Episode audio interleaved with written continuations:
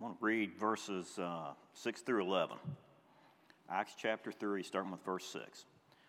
So then Peter said, Silver and gold have I none, but such as I have, give I thee. In the name of Jesus Christ of Nazareth, rise up and walk. And he took him by the right hand and lifted him up, and immediately his feet and ankle bones received strength. And he leaping, and he leaping up stood and walked and entered with them into the temple, walking and leaping and praising God. And all the people saw him walking and praising God, and they knew that it was he which sat for alms at the beautiful gate of the temple, and they were filled with wonder and amazement at that which had happened unto him. And as the lame man which was healed held Peter and John, all the people ran together unto them in the porch that is called Solomon's, greatly wondering. So, we've talked a little bit about these verses over the last several weeks, but just to kind of, when we read these, just to kind of keep in mind, I mean, we know that when Christ was on the earth, he did numerous miracles. Some are recorded in the Bible, and we know probably there's a lot more that aren't even recorded in the Bible. And he did all these wonderful things, but one thing that we need to keep in mind when we, especially when we're looking here at Acts, we need to keep in mind one very important thing. And that's, that's the thing is when we read the accounts of Jesus' miraculous healings and the healings that were performed by the apostles, these healings were done for one very specific purpose. One very specific purpose at this point in time. And that very specific purpose was to point the Jews to their Messiah. That was the main purpose, first, first and foremost. And we need to understand that because everything that we've read so far and studied so far in Acts, it's always been Peter, how many times did he go back and reference the Old Testament? And there was a reason for that because the Jews, whether they were religious leaders or not, they knew the scriptures. They knew what the prophets had, had told. They knew that. And Peter is trying to get the point across to them. And pretty much, if we get this far this morning, this is going to be, I don't want to say their, their last chance, but he's going to make a final appeal to them, at least at this point on at this certain point in time. He's going to make a final appeal to the Jews at this point in time. And these things, they've been recorded by the prophets that, that there were events to watch for that would signal the beginning of the kingdom for them. And they, and they understood these things. Now, they didn't, they didn't get it, unfortunately, as we know by, the, by all the things that have happened that we've, like I said, that have happened to this point. But notice the word, if you, do, if you want to, in verse 8, the word leaping. And that word leaping is in here twice. He says, And he leaping up stood and walked and entered with them into the temple, walking and leaping and praising God. And that word, there's, there's, there's something important about that.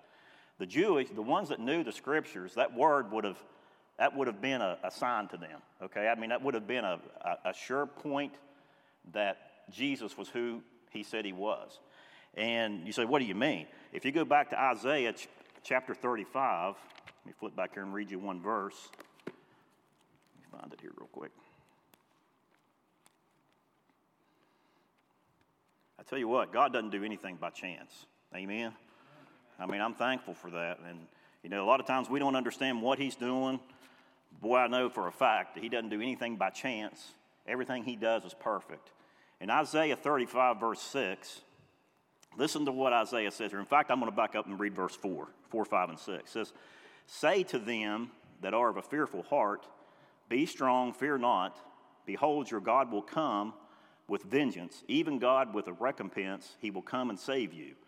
Then the eyes of the blind shall be opened, and the ears of the deaf shall be unstopped.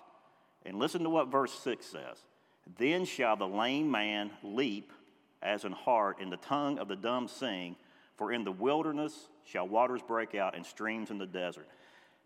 They knew that scripture in Isaiah. I can assure you, those that were those Jews that were familiar, those that were, how do I want to say this, um, devout Jews. They knew those scriptures. I mean, they knew that scripture. So they, whether or not all the ones that knew it come to the realization and repented, as what Peter's going to ask them to do here in a little bit, I don't know. But they should have recognized who Jesus was. Okay, and that's that's the point that that was the whole purpose in Christ coming. We understand that that whole purpose in God sending him was for the Jews to acknowledge that he was the Messiah. So I thought about this lame man, and I thought about his response to what Peter, well, to what Christ, Almighty God, had done for him, his healing. And I thought about the lame man's response. I mean, he gave the glory to God. He went into the temple with Peter and John, and he stayed with Peter and John. He was not ashamed to stand with God's men. You know that I mean, and I thought about that, and, and that to me that is a that is the same today. That should be our desire. We should never be ashamed to stand for the Lord ever. I mean, we never. There's no excuse for any of us to ever be ashamed to stand for Christ, and by the same token, to stand with those who are standing for Him, who are preaching His word, in whatever whatever capacity they're in. We should never be ashamed to stand with them. And I thought, I thought how different this is and I didn't go back and look at this this morning, but I thought about it this morning as I was going through my notes. Um, there was the, if I recall correctly, there were the lepers that Christ healed. And I can't remember exactly, maybe one of y'all can remember. There was either 10 or 12 of them, I think. And only one of those came back to him and acknowledged to Christ and thanked him, basically, and honored him for healing him. The rest of them did not. And to me, I think we can see kind of a correlation here, not only in that one man, but this lame man here. I mean, our, I'll never be able to thank him enough for saving me.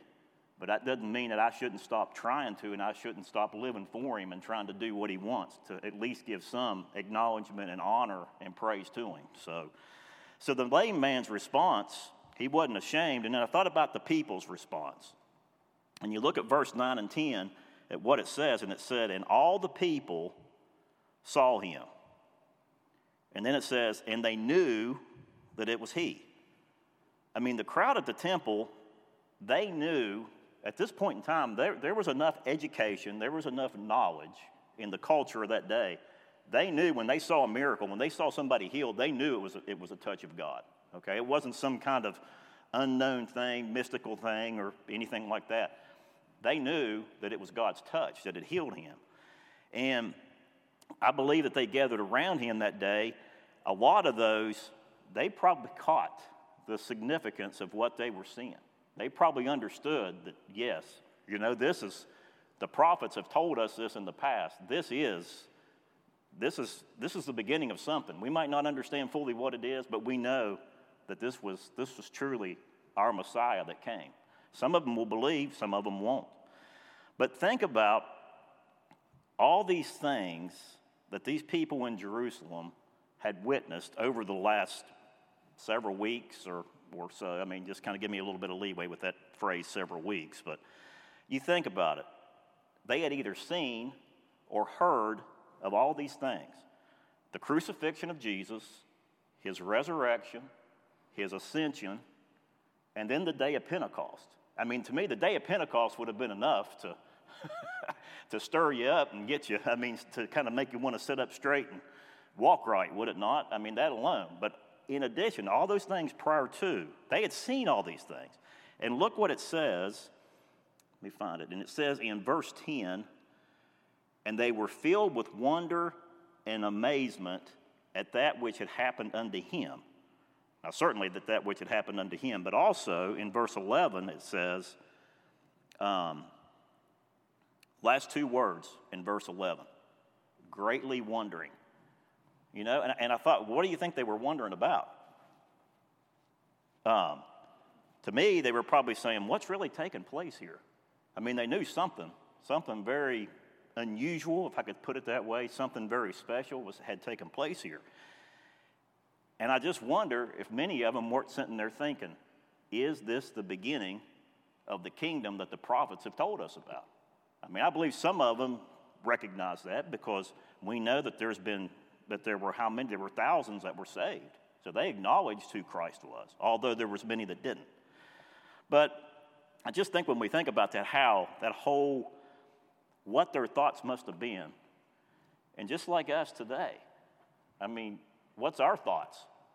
What's our thoughts? I mean, when we look around, and I mean, unless we got our head stuck in the sand, we look around at everything that's going on around us, and I'm not going to elaborate any further on that, but should we not come to realize that the Bible tells us, as in the days, so, so they were making, I mean, my, my, my, uh, that wasn't part of my notes, so I'm kind of I'm kind of winging it there. But as in the days of Noah, and I'll just let it go at that. Should we not realize that just like the Jews, I mean, is the Lord looking at us and saying, Do you not realize that I could come at any time? Do you not realize that you should be, I should be doing more? Maybe we should all be doing more. Do we not realize? I mean, the Jews, he was probably looking at them saying, Look, I've sent, I've sent prophets, I've given you the scripture, I've given you the law, and they still didn't get it. They missed it. Well, I'll tell you what, I don't, I don't want to miss, um, and I don't think any of us sitting here this morning want to miss what he's got for us. Not because I'm, not because I'm, not what he's got for us, what he's got for us to do for him. Let me put it that way.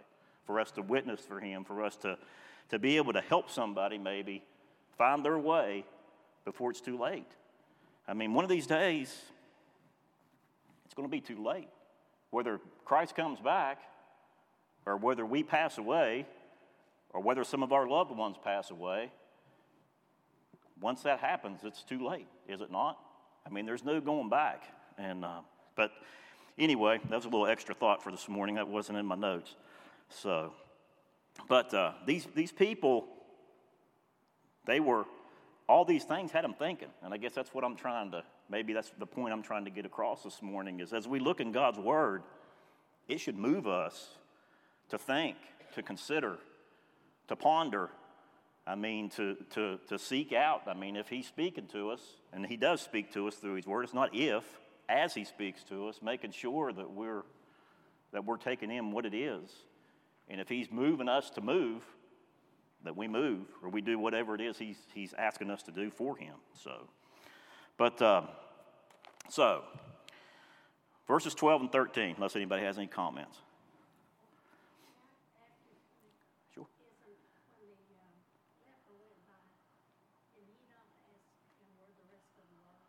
He did. He did. Yes. Yep. I didn't look up that particular scripture, Blanche, but yes, he did ask him. He said, I see, and I'm ad libbing a little bit. Give me a little bit. Of, he, he said, I see one, but what about the others to some point? Yes, he did ask, where are the others? But, um, verse 12. So Peter is, he's taking all this in. I mean, for sure, okay? I mean, and he's, and, and he's no doubt stirred uh, because the Lord's moving upon him for sure. And as the lame, and it says, and when Peter saw it, he answered unto the people, Ye men of Israel, why marvel ye at this? Or why look ye so earnestly on us, as though by our own power or holiness we had made this man to walk? Well, there's some folks, well, I'll just let that go anyway. But that could be correlated to those that.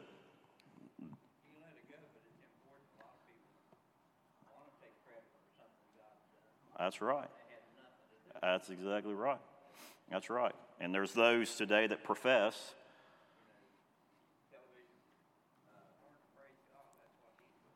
Yep. They were just the instrument, weren't they, Rusty?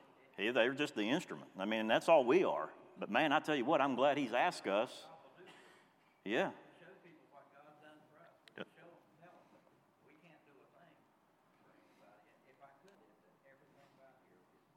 That's right. That's right. That's it. I mean, that's why we're here this morning. That's why we're here this morning. It's for Him, not for us. I mean, I'm glad that I get to come to a church and fellowship with, with you all and, and, and hear His word preached. But we're here, it's all about Him this morning. It's not about it's not about us. I mean, we love each other and we fellowship together, but it's all about him. And I mean, and he's using us. I mean, is that not a privilege? I mean, just a, I mean, just a privilege. I mean, we are just a, uh, a conduit. He uses us as a conduit for whatever purpose he wants to use us for, as long as we let him. I mean, what a, what a privilege that is. So, Verse 12, and, and like I said, I'm going to read this again. And They said, When Peter saw it, he answered unto the people, Ye men of Israel, why marvel ye at this? Or why look ye so earnestly on us, as though by our own power or holiness we had made this man to walk. The God of Abraham and Isaac and of Jacob, the God of our fathers, hath glorified his son Jesus, whom ye delivered up and denied him in the presence of Pilate when he was determined to let him go. I mean, Peter's really kind of rearing back and, and just really letting them have it here, okay, in, in case you haven't figured that out yet. And he seizes this opportunity to begin to preach. I mean, he's, he's preaching to them. And he reminds them that it is the power of Jesus that healed this man. This Jesus, the Son of God, that you killed, but that God raised from the dead. Okay? It's the, it's the power in his name that has healed this man. And these people and the religious leaders, I mean, you think about this, they were very well aware of all the events, okay, that had been going on, those things I mentioned before. I mean, they, if they hadn't seen them actually with their own eyes, I can assure you that they had heard of them because it all happened in within a you know a small area around Jerusalem. I'm sure they knew that. And you say, Do you have any scripture for that? Yeah, actually, I do. And it's a pretty familiar scripture. John chapter 3. You say, well, the, you know, there was a lot of people that didn't believe. Well, there was a lot of people that did. Okay, a lot of people that did. A lot of people knew. John chapter 3, verse 1 says this There was a man of the Pharisees named Nicodemus, a ruler of the Jews. And listen to what he said.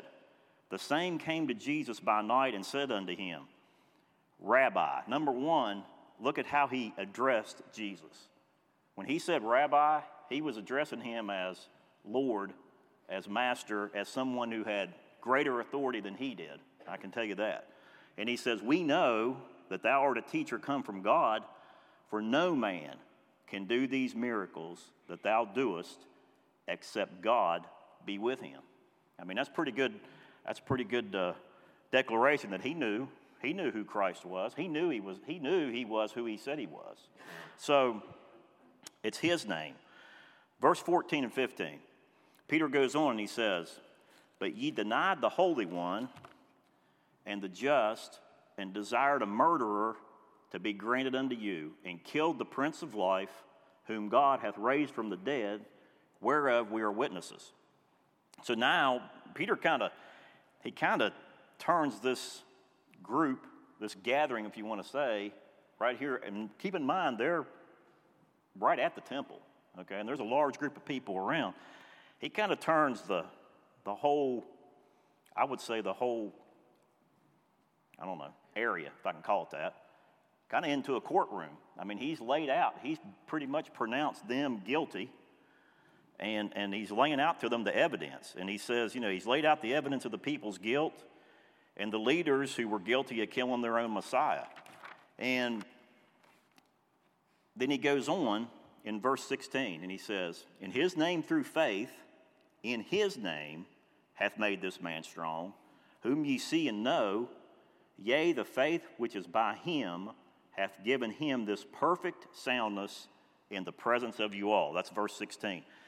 Peter tells them and us that it's faith in Jesus Christ that's healed this man. And the name of Jesus Christ spoken has healed this man. And he wasn't just halfway healed, he was perfectly healed. And he was perfectly healed immediately. You know, now I tell you, maybe you don't think that means much, but sometime when you don't have anything to do, go back and read that and think about that. You know, I thought about how that the night I got saved, man, I tell you what, when I went to that altar and when I knelt down, I tell you what, I'm, gonna, I'm not going I'm telling you the truth. I was carrying some weight. I didn't understand what it was, but I was heavy. And boy, when I went down and I prayed, I can tell you, when I got up, he changed me right now. Maybe he changed me on the way, I don't know, but he changed me. In the same way, he changes us right now. When he healed this man, it was right now. There was no, there was no pause. It was, on, it was immediate. So how, how could two fishermen, think about this, Peter and John, how could two fishermen perform such a perfect miracle unless God was in them, working in them? That's the only way. That's the only way. Unless he was with them. How could they speak? How could they preach? How could they do the things that they did unless God was with them? You know, there's no doubt in my mind that a lot of people understood that. I mean, they knew these men are, they fish. That's what they do for a living, they fish. And yet they're standing there citing scripture to them. They're preaching the, the scriptures to them. They're healing this man. They've healed this man. Now, granted, they've given the credit to Christ. But again, how could they do all these things unless God was with them? How could that be? So, in verse 17, Peter goes on and he says, And now, brethren, I wot that through ignorance ye did it, as did also your rulers. But those things which God before had showed by the mouth of all his prophets that Christ should suffer, he has so fulfilled. You know, Peter tells them that they have seen the events that the prophets had spoken of regarding the Messiah. I mean, that's what he's telling them. He's saying, look, you have witnessed, basically, you've, you've witnessed prophecy fulfilled. You've witnessed prophecy fulfilled.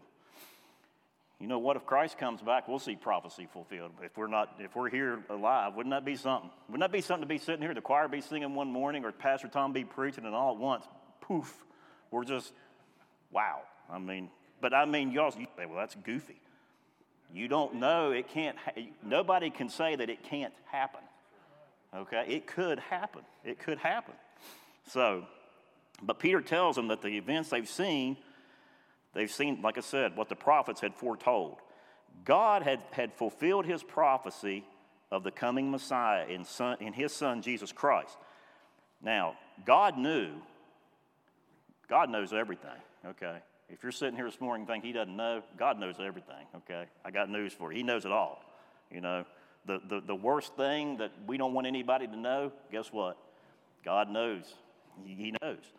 But um, God knew exactly how the religious leaders and how many of the people would respond to Jesus Christ, his son. He already knew that there was going to be, he already knew what was going to happen. But here's the thing that did not alter or change his perfect plan for salvation for all of us. You know, I mean, man will do what man wants to do, but it does not change God's perfect plan. You know, I don't care what people say today. You can, you know, my advice would be don't listen to too much stuff that's on, well, I'll just let it go.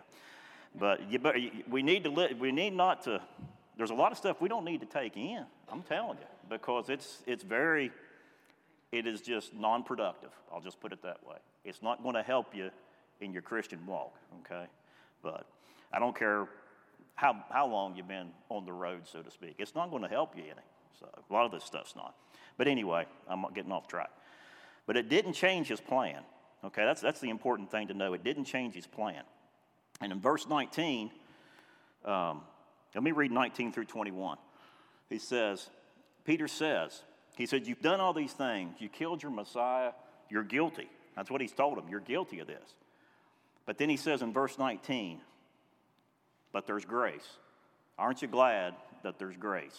I mean, I am. I can tell you that. Verse 19, he says, Repent ye therefore, and be converted, that your sins may be blotted out, when the times of refreshing shall come from the presence of the Lord. And he shall send Jesus Christ, which before was preached unto you whom the heaven must receive until the times of restitution of all things, which God has spoken by the mouth of all his holy prophets since the world began. You say, what's he, what's he saying there? Again, this verse 19, these words when he says that your sins may be blotted out, he's citing again to them prophetic words. He's, he's giving them the message that Isaiah wrote however many years prior and it's back here in Isaiah 43, verse 25. Let me turn back here real quick. Isaiah chapter 43, verse 25. He says, I, even I, am, I am he that blotteth out thy transgressions for mine own sake, and will not remember thy sins. Um, and that's what he's, that's what, and Peter is taking them back to that, and he's telling them, if you, if you repent, if you accept my son, your sins will be blotted out and you'll be changed. And Peter's telling them here, you've got to be, you know, in order for, in order to be saved, you got to acknowledge who Christ is. I mean, that's the, that, you got to acknowledge who he is. And that's what Peter's saying here. So he, uh, let me find my spot. And like I said, Peter uses the same word blotted out. And here in, and in verses 20 and 21, he's preaching repentance to the nation of Israel. That's what he's, he's telling them that they need to repent and they need to change. And he's telling them that if the nation repents, the kingdom will come. Have you, have you thought about that? When you look at these verses, have you thought about the fact that had the nation of Israel at that time, if they would have repented, Christ would have come. I mean, the kingdom would have started. But God knew all along, unfortunately, that they weren't going to do that. But that was the reason. I mean, back to my earlier point, the reason that Jesus came, the reason these miracles were done, it was all to point them for the start of the kingdom, but they did not repent. So when I, when I look at these verses, I mean, to me, they're, they're powerful verses. They were powerful on that day, and they're powerful on this day. I mean, when you think about it, like I said, if the nation of Israel had repented then and accepted Christ as their Messiah, Christ would have come and set up his kingdom. But they did not. And it's important to note that, that Peter was preaching personal repentance as well as national repentance. You know, we look at our country. Our country is only going to turn in one way, and that's it's going to be person by person will have to accept, will have to repent and accept. That's the only way the nation is going to change. The nation doesn't change until the people within the nation change. I mean, that's a, that's a fact. So he says, Repent ye, th- repent ye therefore and be converted.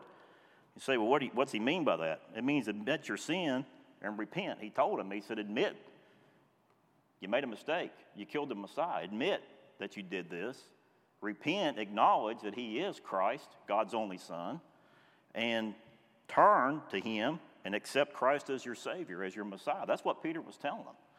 He was really pleading with them again because he, he explained to them on the day of Pentecost what was going on. And again, he's telling them again these things have happened.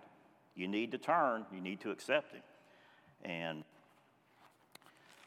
um, like I said, the promise was personal repentance that would provide forgiveness of sins, and the result would be a national forgive would be a national turning to the Lord. I mean, that's that's when he's talking about the spiritual refreshing. That's what he's talking about. That's what he's talking about. In order for the nation, for the country to be spiritually changed, it's going to start by all individual people being repenting and accepting Christ. That's how it's going to start. That's the only way it's going to start.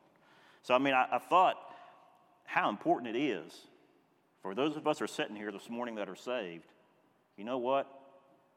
I'm going to use real poor English. It ain't no time to quit. It ain't no time to stop. There's a time, right now is a time. I mean, we need to shine our light just as bright as we can. We need to witness as best we can. We need to live, come to church as often as we can, serve Him the best we can because there's people all around us that they're dying and they're going to hell and it's not good. And we've got, I don't know, but I know you all got lost family. I've got lost family. I got people living around me that are lost, and I know you do too. So our job is to live as best we can, to witness to them, show them. You know what I mean? We're the ones in the light, and they're in the dark. We got to show them that light as best we can. We got to show them that light. So I'm going to quit there for this morning.